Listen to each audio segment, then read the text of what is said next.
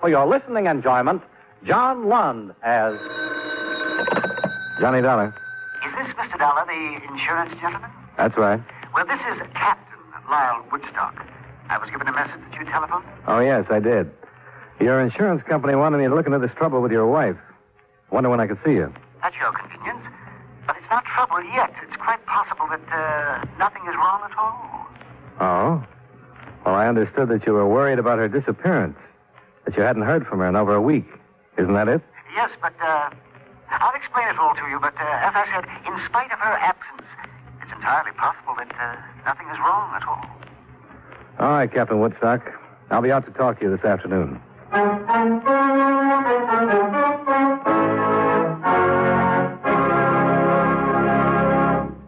While we take a breather from our program, I'd like to ask you a question. Do you know who Uncle Sam's lawyer is? If your answer is the Attorney General, you're absolutely right. But being legal advisor to the President and other governmental agencies is only part of his job. His main task is running the Department of Justice, which makes sure that the laws passed by Congress are carried out and that lawyers are available when the government must be represented in court. Let me give you an example. Suppose there is some question concerning the amount or kind of tax you should pay, or suppose you and the government don't agree as to which of you owns certain land. That's when the Department of Justice steps in to represent the government side of the case. If anyone is brought to trial for counterfeiting, smuggling, gold hoarding, or passport forging, the Department of Justice prosecutes the case. It also handles all matters dealing with legal immigration. And all of this activity is the responsibility of an important member of the President's Cabinet, the Attorney General.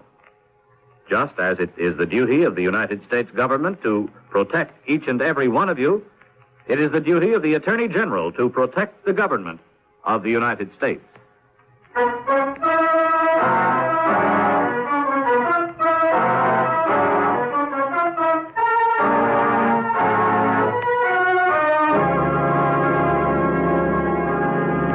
Expense account submitted by Special Investigator Johnny Dollar to Home Office, Washingtonian Life Insurance Company, Hartford, Connecticut. The following is an accounting of expenditures during my investigation of the Celia Woodstock matter. Expense account item one, $25.50. Car rental and mileage to the Woodstock home, off the highway just east of Bridgeport. There was a large frame house, shuttered against the winter wind blowing across Long Island Sound.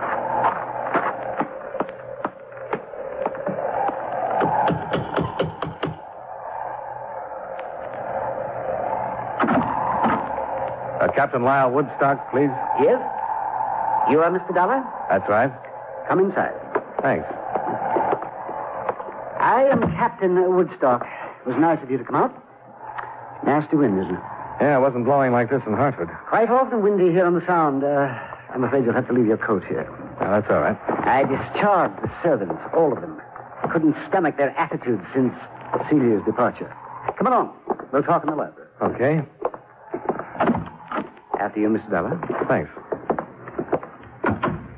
I'm afraid I was guilty of a certain amount of uh, deception when I spoke to your Mr. Miller. Uh, through a delicate choice of words, I'm afraid I intimated that I was frightened for Celia's very life. Uh, sit down. Well, why the deception? Why, naturally, to interest them in the situation. And with a purpose, Mr. Dollar. Well, couldn't you afford to hire a private detective? My good man, I have wasted a considerable amount of money by doing just that. It was from the stumbling idiot of a detective that I received the news of Celia's disappearance. He was following her? He had been for a month until he lost her. I had entertained certain suspicions about Celia. What's this investigator's name? Uh, Slater, Mr. David Slater. He was recommended as the best in Bridgeport. Considering his dismal failure, you surely understand why I felt it necessary to turn to someone else. My insurance company struck me as a wise choice since there is a large policy on her life. All right, I'll talk to this Slater. Now, will you give me everything you can on your wife? Description, and so on? Yes, of course. They're on the table. I brought out a few photos. Hmm. How old? 27. Oh, yes, yes, yes. That one was snapped on Mondego Beach. Uh, very striking woman, isn't she? Yeah. And this one was taken while we were anchored off Hilo last summer. You got around. Uh, travel has its uh, advantages, Mr. Donner. This your boat? Yes, in dry dock at the moment. As a matter of fact, I met Celia when I uh, put into Las Cruces instead of Acapulco. and it seemed that she, too, wanted to travel. Where do you think she's traveling now? I haven't the faintest idea. As I started to tell you, I'd been troubled by certain suspicions. She was seeing entirely too much of a young doctor in Bridgeport. His name is Masterson. Dr. Charles Masterson. You think he could have something to do with her disappearance? Is that what you mean? Uh, I shouldn't like to say. I believe that she is a quite perfect physical specimen, yet she visited this doctor fellow at least uh, three times per week. Yeah. Anything else? As a matter of fact, yes. We were in Acapulco two years ago when anchored off the The rest of the story wasn't too far from typical, although I don't meet too many of the breed. A, the 55 year old Woodstock, captain because he owned a schooner, had dedicated his life to what he called adventure. And B, the 28 year old Celia, had also dedicated her life to what she called adventure. The results were a number of voyages. And finally, Celia Woodstock's disappearance.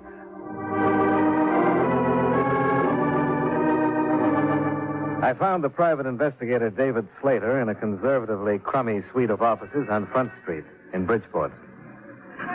Well, you've met him, so you know what type he is. Yes, I followed his wife. Oh, what did she do? Got a report on every move she made for months. You want to see it? Not if you remember the highlights. Uh, what about this Dr. Charles Masterson? Well, doctors are hard to pin down, you know that. She went to his office three times a week, but uh, she never met him anyplace else. Maybe she was sick. Her husband says no. Well, I didn't find out. I couldn't have talked to the doctor without uh, letting out who I was. He had a nurse who quit the day before I left the case. You didn't talk to her? I was going to, but after I left, I didn't. Why should I? Do you know who she is, where I can find her? Yes, her name is Janet Squire. She went to work in the Red Cross Blood Collection Center up on Union. Good, thanks. Now, uh, what about the day Mrs. Woodstock dropped out of sight? Was there anything special? I sure there was something special. I wouldn't have lost her. I'm no rookie in this business. She bought a ticket to New York City on the 345. So did I. I got in the same car that she did. I didn't see her, but uh, I figured she was powdering her nose or something. And she didn't show before the train left, I went through the rest of the cars, but I uh, never picked her up after that. She knew you were tailing her, huh? Well, she must have. Must have got on the car and then right off. That and the money she drew out of the bank makes me think that she was running out on old Woodstock and nothing else. No money was mentioned to me. Well, that's funny. Woodstock knew about it. $2,000 the morning she left. Huh. I wonder what else that old renegade is holding out on me. The phone calls she made? No, he didn't say anything about phone calls. She made quite a few from public booths. I finally got into one next door. I, I couldn't get the number, but she she talked to somebody named Sprague. She didn't say much but uh, the name, and then asked, uh, "Where do you want me to meet you?" And uh, when she was answered, she said, uh, "All right, I'll let you know when everything is arranged." Well, that's all. Well, that's enough for me. He thinks he's got a free wife chaser, he's mistaken. You're gonna drop it? Uh, sure, that's the way it is. I gave up that kind of work a long time ago. I don't like it.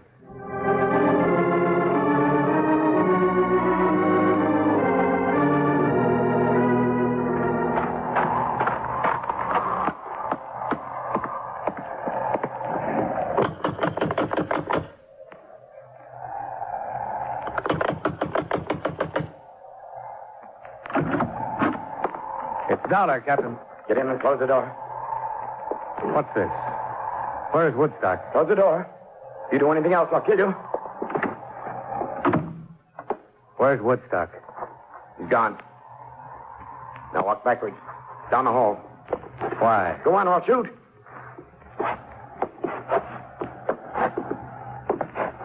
Stop now and turn around. Open the door.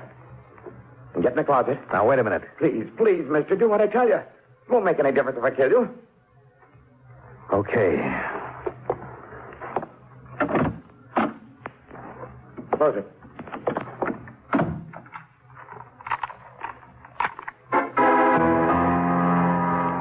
When I heard the front door slam, I started kicking my way out.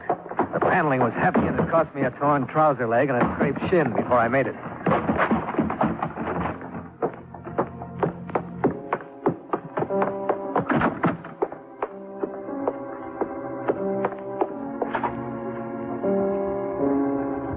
Woodstock. Mrs. Woodstock.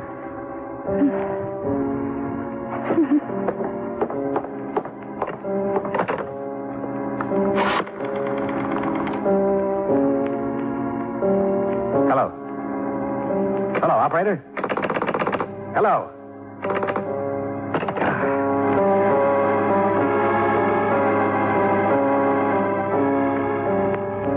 He'd given himself some more time by pulling out the phone wires, but it took less than five minutes for me to cover some 200 yards to the nearest neighbor, explain myself, and get through to the Bridgeport police.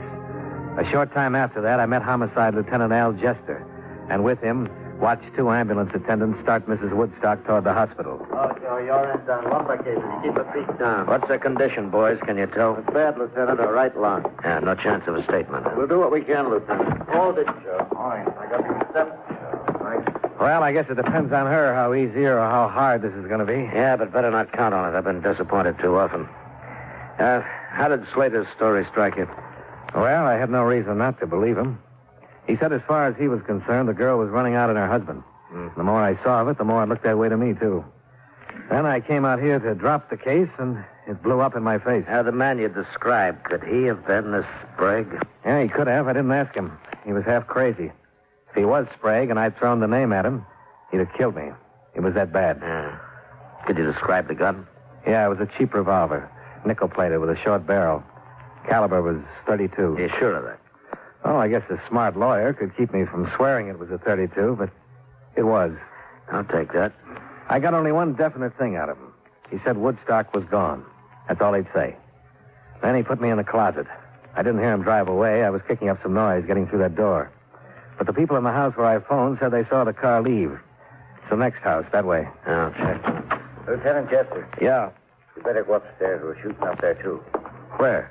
In the hallway toward the back. There's no question about this one. He's dead.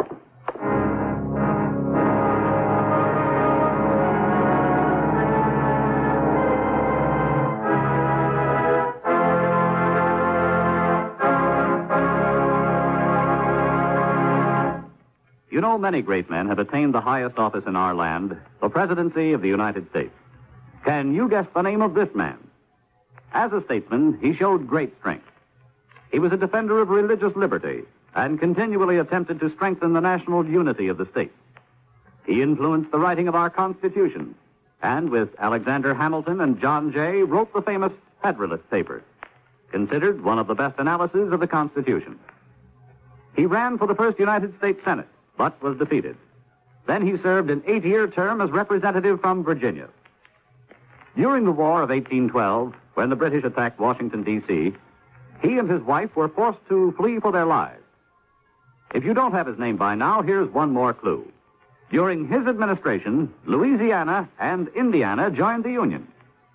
Who was he? James Madison, fourth President of the United States. His life is part of your American heritage.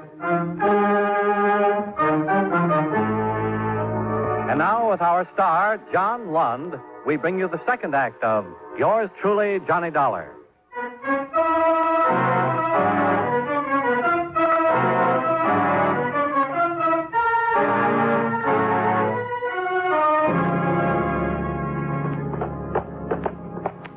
Right back there, Lieutenant. Yeah, yeah, I see him.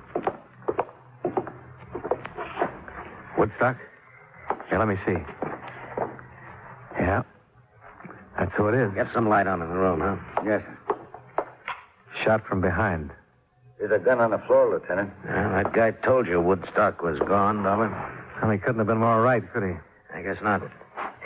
Well, let's get out of here until the photographers show up.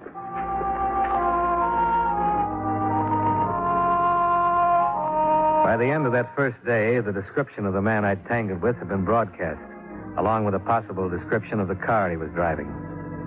Celia Woodstock hadn't died, but she hadn't regained consciousness either. I took a hotel room in Bridgeport that night where I'd be called if and when anything happened. Nothing did. The next morning, I went to the Red Cross Blood Collection Center to talk with a nurse who had recently resigned from the office of Celia Woodstock's friend and or a doctor.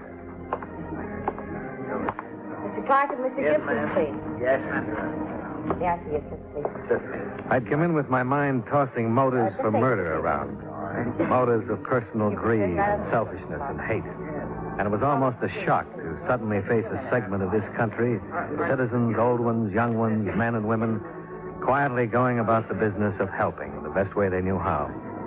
I stayed to give my own blood after Janet Squire talked with me, and I knew it would go out of the center in the best of company. We can go in here, Mr. Dollar. Thanks.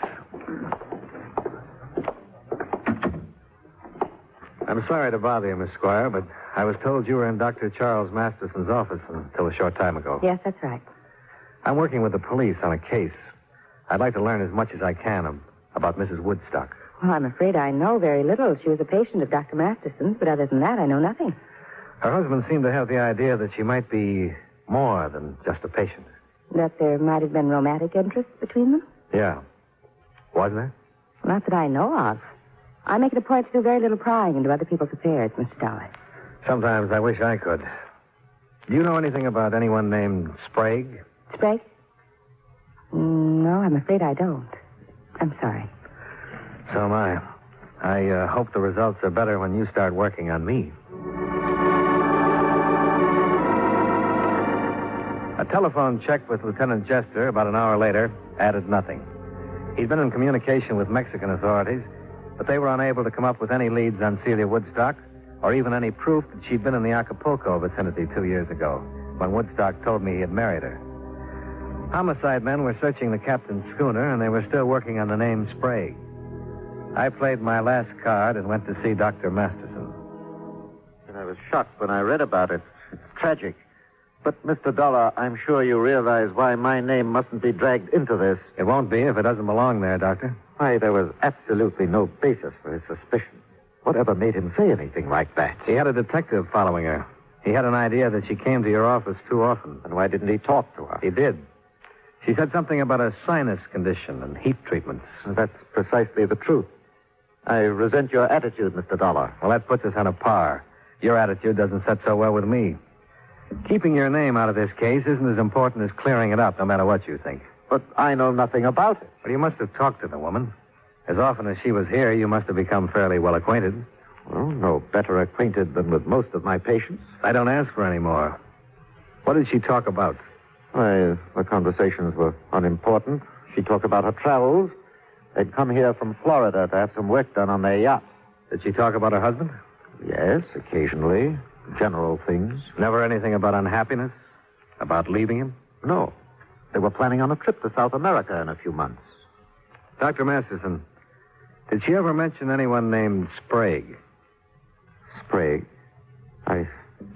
Well, this is one of the strangest things that's happened to me in a long time. Why? Well, the last visit Mrs. Woodstock made in the afternoon, about a week ago, someone telephoned and asked for a Mrs. Emil Sprague. My nurse and receptionist called in and asked if Mrs. Sprague could answer the phone. Was the nurse Miss Squire? But no, she had just left me. It was Miss Hall, who didn't know my patients by name. But when Mrs. Woodstock heard the name Sprague, she went into hysterics. I gave her a sedative. When she was calmed, I wanted to ask about what had happened, but, well, I didn't. There was something about her that begged me not to. I decided to wait until she came back, but she never did. Well, so it's Emil Sprague now. I, I'm sorry I was hesitant, Mr. Dollar.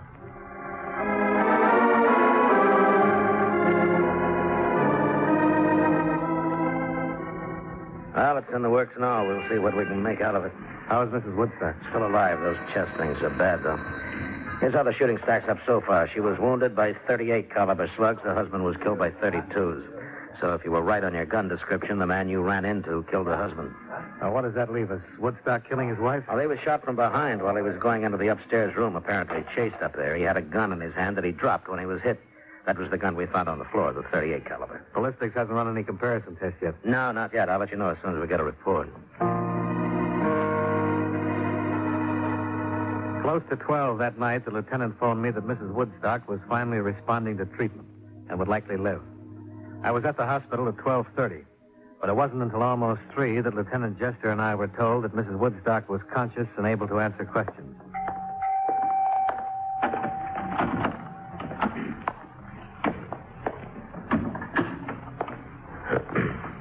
Good morning, Mrs. Woodstock. Are you feeling better? Uh, my name is Lieutenant Jester, and this is Mr. Dollar. We're both interested in what happened at your house the other evening. Mrs. Woodstock, do you understand what we're saying to you? Do you understand? My husband, Lyle, they told me he was all right. Is he? Well, uh, he was shot. Did they tell you that? Yes. Do you know who did it? Yes, I know. I was there. I remember. We wish you'd tell us, Mrs. Woodstock. Emil Sprague? Yes. Yes, Emil. No one else was there. He made me go Made you go where? to my house and talk to my husband Emil Sprague made you go? Why? How could he make you go? because I'm Mrs. Ann. You're Mrs. Emil Sprague? You were married to Sprague. Your marriage to him was never ended, but you married Woodstock anyway. Yes. I was wrong. I lied. I didn't tell him. Then it was money. He wanted money. Sprague did. Yes. I didn't know where he was. In Mexico. I had to get away. And I married my husband. That's all that matters. I'm afraid it isn't. Sprague followed you here. In Florida. I begged him not to. That $2,000 you drew from your bank. I gave it to him. But it wasn't enough. He made me stay with him. He made me go with him for more money. And my husband, I tried to make him understand. He wouldn't. He blamed me, called me things. Went to the drawer. Why shoot him? Instead of me. Are you sure of that? Woodstock shot you? Going to the drawer. I remember. Turning around with a gun. That's all. Huh. Do you know where Sprague would go? Back to Florida. Well, we don't think so. We've got a good description of him and the car he was driving. We think he's still in Bridgeport someplace. You said you were with him. Where? We had a room on Commercial Street, 713. Is it a rooming house? No, a big building. An apartment. Which one is Sprague's? It's number 12 on the second floor. Does he have a phone in the room? Yes. Elmwood, 42132. Huh. Thank you. We, uh, won't bother you anymore. Thanks, Mrs. Woodstock. I want to help my husband. I'll do anything I can. I want him to know that. We'll tell him,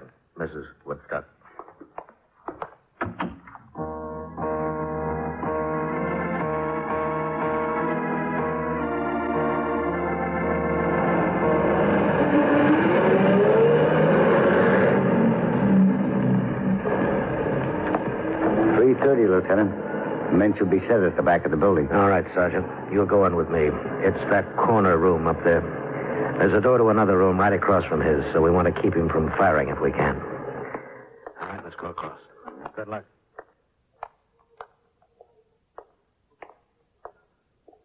Lieutenant! The window! He's onto us. He's been watching at the window. I saw him move. The devil. Well, we better see what you can do on the phone then, Dollar. Phone? We thought if you couldn't catch him off guard, we'd try and talk him out. And there's a payphone in the hallway.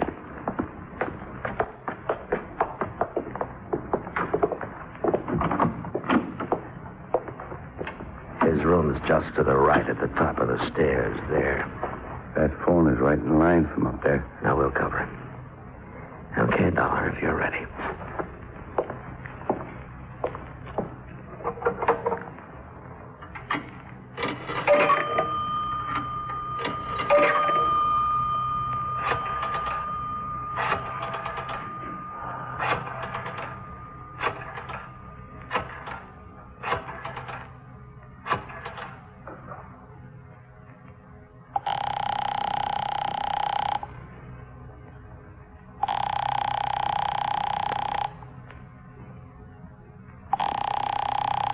Won't answer. It's ringing. I can hear it upstairs.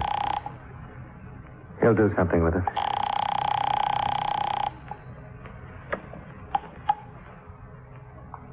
Hello. Hello, Sprague. Yeah. We just got a complete statement from Mrs. Woodstock. Your blackmail, the works. She's alive? Yeah, she's going to make it. I thought she was dead. I saw her fall. I killed him because I thought she was dead. If I'd have known, I wouldn't have killed him. I should have found out. You should have done a lot of things. What we want you to do right now is give yourself up without any trouble. Every door in the building is covered by police. We want you to come out of your room and down the stairs with your hands out where we can see them. Do you understand that? Are you listening to me? Come on, Sprague. Come on out and make it easy The for... stairs. Look out! Down, Dollar! Stay there, Sergeant.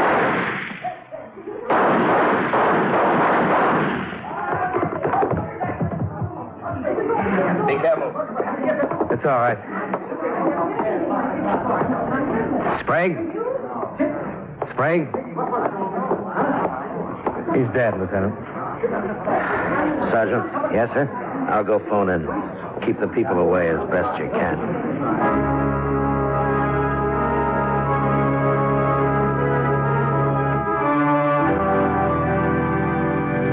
Expense account item two, $45, miscellaneous, hotel, meals, etc. Expense account total, $73.60. Remarks? I understand the lawyers for the Woodstock estate are already measuring ways and means to cut the bigamous wife out of the estate. Yours truly, Johnny Dollar.